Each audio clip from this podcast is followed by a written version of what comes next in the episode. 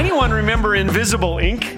We used to write notes with it. I always wondered how do you tell when you've run out of invisible ink? Thanks for joining us today. You're listening to Laugh Again with Phil Callaway. I consider ours a miracle marriage, especially when you consider that I proposed to my wife in a chain letter.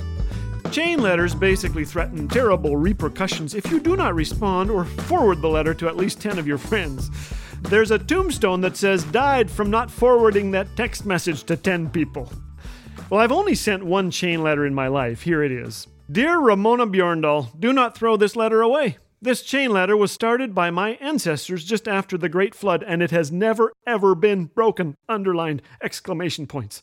To keep the chain going, all you have to do is marry me. This will include providing decent meals, clean laundry, and lots of love for the next 60 years. In return, you will receive my undying devotion, occasional flowers, chocolate, and access to my car keys until death do us part. If you break the chain, you will be destined to live a life of misery and boredom, much like the math class in which we are now sitting. Well, it was pretty clever stuff for a 10th grader, don't you think? And four years later, when I summoned the courage to show it to her, she laughed and agreed to marry me anyway. It wasn't easy at first. Rodney Dangerfield said, My wife and I were happy for 20 years, then we met. I felt like that for the first year, trust me. But the worst always comes before the better. I have made more mistakes than most baseball umpires. I'm thankful my wife stuck with me in it all. One August, we took leave of our teenagers and returned to the same hotel where we first shared a pillow all those years ago, if you catch my drift. The staff was so impressed that a couple could stay together this long they couldn't spoil us enough. They wheeled in complimentary chocolates, chocolate dipped strawberries, and a large bottle of champagne on ice. I thought it was bubble bath, so we used it accordingly and talked of some pretty sweet years together. There are a thousand reasons we still share the same phone number and address. Here are just two. One, we sweat the small stuff. Early on, I left mud on the carpet and whiskers in the sink. I even left my underwear where they landed. My wife left them there, and I learned a valuable lesson take care of small things before they become big ones. If I'm last out of bed, I make the bed. I have done this twice. We go to bed at the same time, even when I'm not tired, and I kiss her lips before I shave each morning. Just the other day, I even, are you ready for this? Located the laundry hamper. I knew you'd be impressed. I guess you'd say we sweat the small stuff. Secondly, we left no alternatives. The first three years of our marriage were miserable until I got a divorce.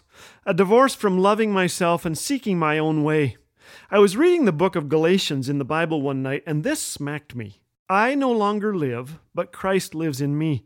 I thought, Phil Callaway is dead. I no longer live, but Jesus lives in me. You know, I need to live like it. I need to get off the sofa sometimes and do things for her that I'd like done for myself. Divorce was never, ever an option. Neither was murder, and I am so thankful. Driving home from our getaway, I turned on the radio. Huey Lewis was singing I'm Happy to Be Stuck with You, and I tapped my toes and smiled, which is irritating when you're driving. But glue or chains don't hold a marriage together. A hundred tiny threads do. Threads like trust, commitment, kindness, humility, gentleness, forgiveness, respect, and finding the laundry hamper doesn't hurt either. When we checked out of the hotel, our hostess congratulated us. That's a long time to be with one person, she said. Yep, I replied with a grin, but it would have been a whole lot longer without her.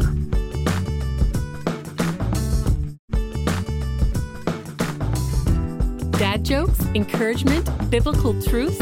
What more could you want? If you're enjoying what you're hearing on Laugh Again, we encourage you to share with a friend. The vehicle of laughter and stories of shared struggles open the door for the gospel to be welcomed into heavy hearts in need of the hope of Jesus. So go ahead and share Laugh Again today. It might just leave an impact deeper than you could ever imagine. Laugh Again. Truth bringing laughter to life.